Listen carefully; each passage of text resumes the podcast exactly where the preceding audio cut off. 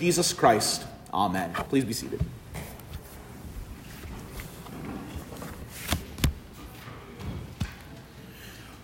The word of God from today's Holy Gospel found in Saint Luke, the ninth chapter. As he was saying these things, a cloud came and overshadowed them, and they were afraid as they entered the cloud.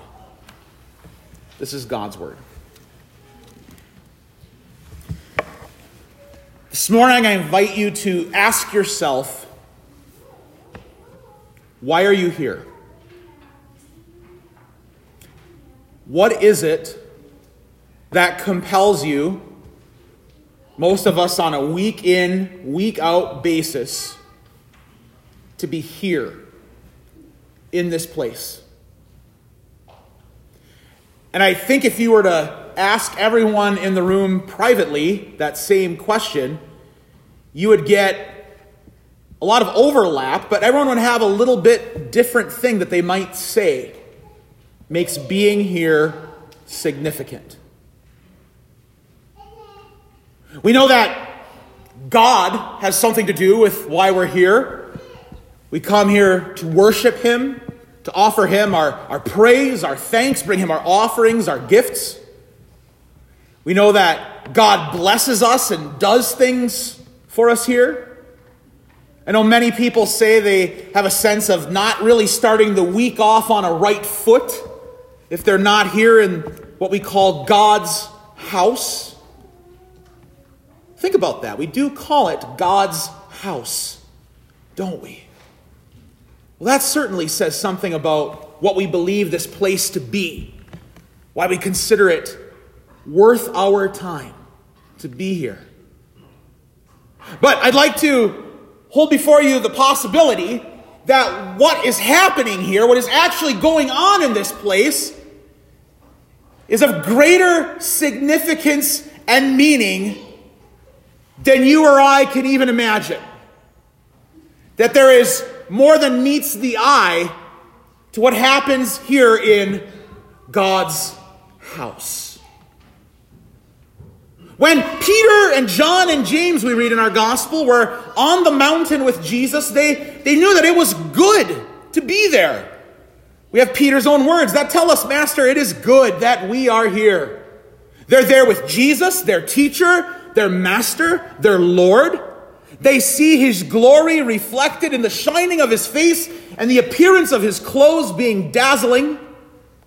Moses and Elijah appear there with him and converse with him. What a place. What a moment.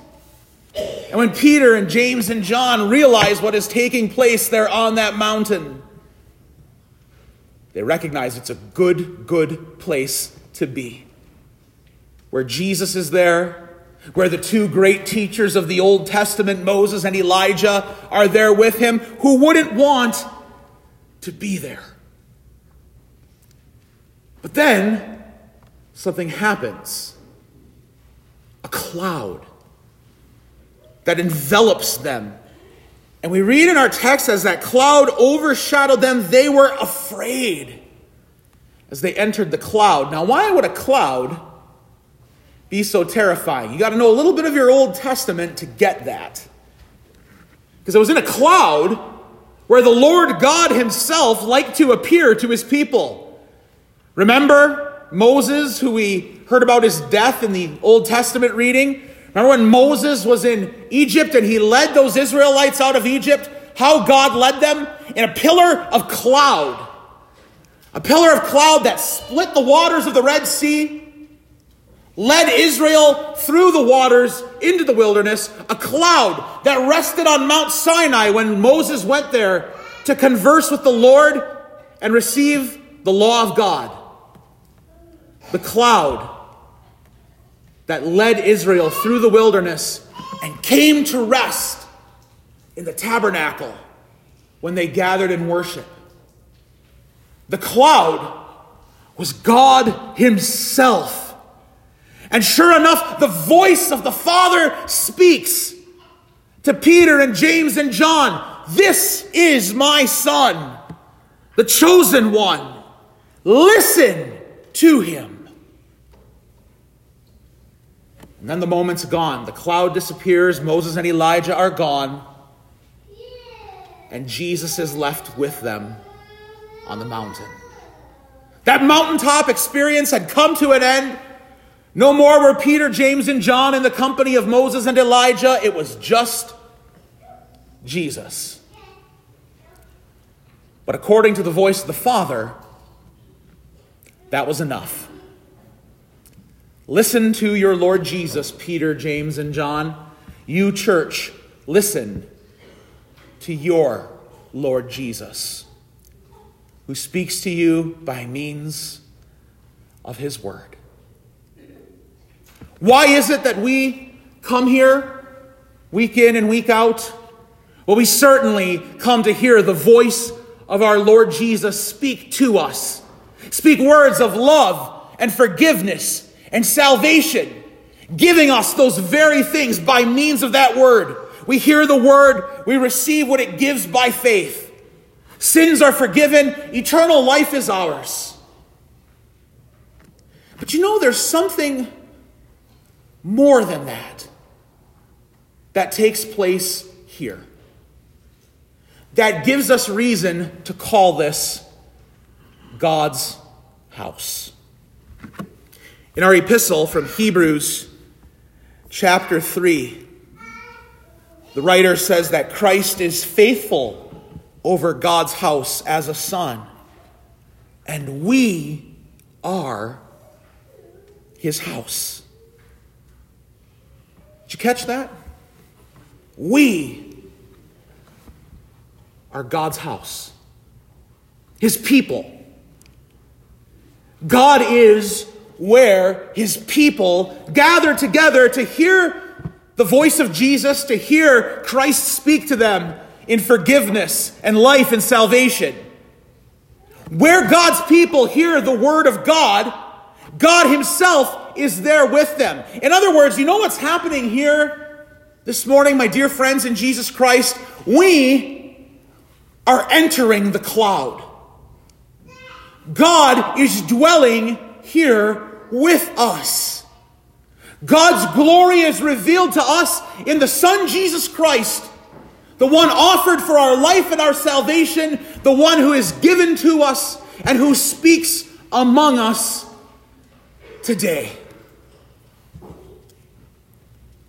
This, dear brothers and sisters, is our mountaintop. This is where we enter the cloud, and God is with his people.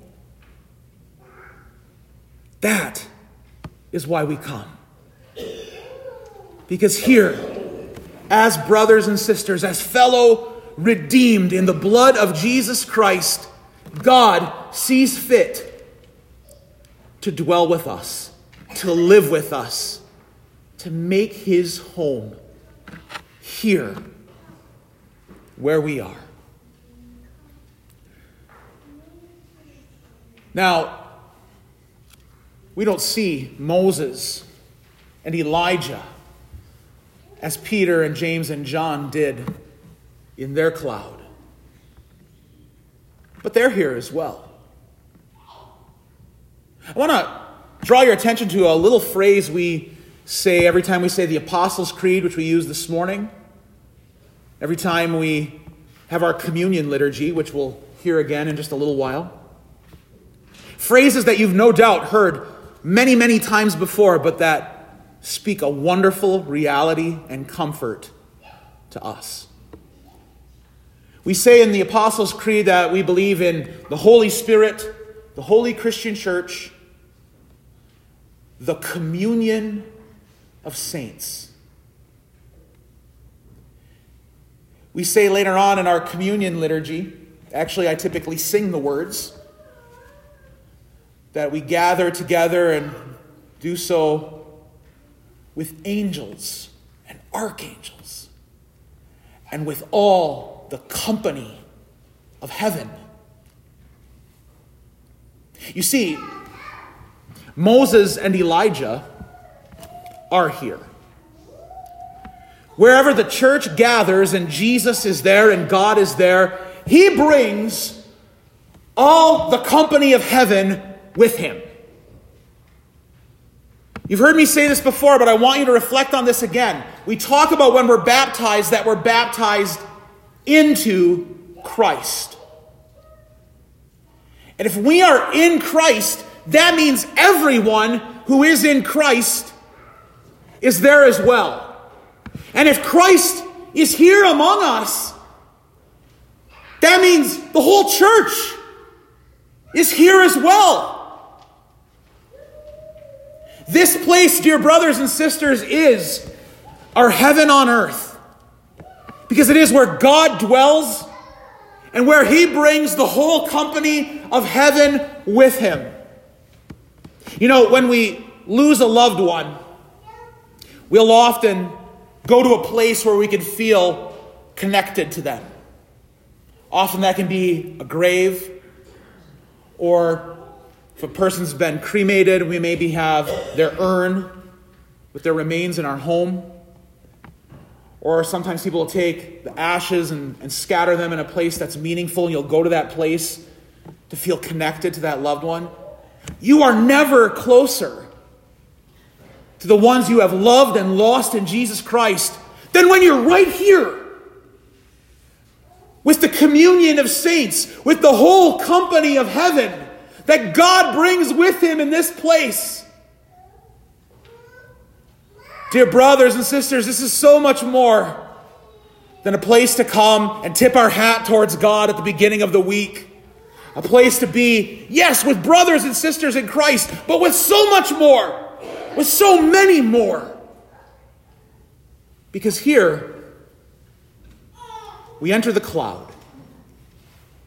Here, God dwells. Here, God brings heaven to you. We are regularly reminded, as we live in this world, of just how far we seem to be from heaven. We hear of what's unfolding in the Ukraine, and we feel far, far from heaven. We lose loved ones, we see people hurt and suffer. We feel far, far from heaven.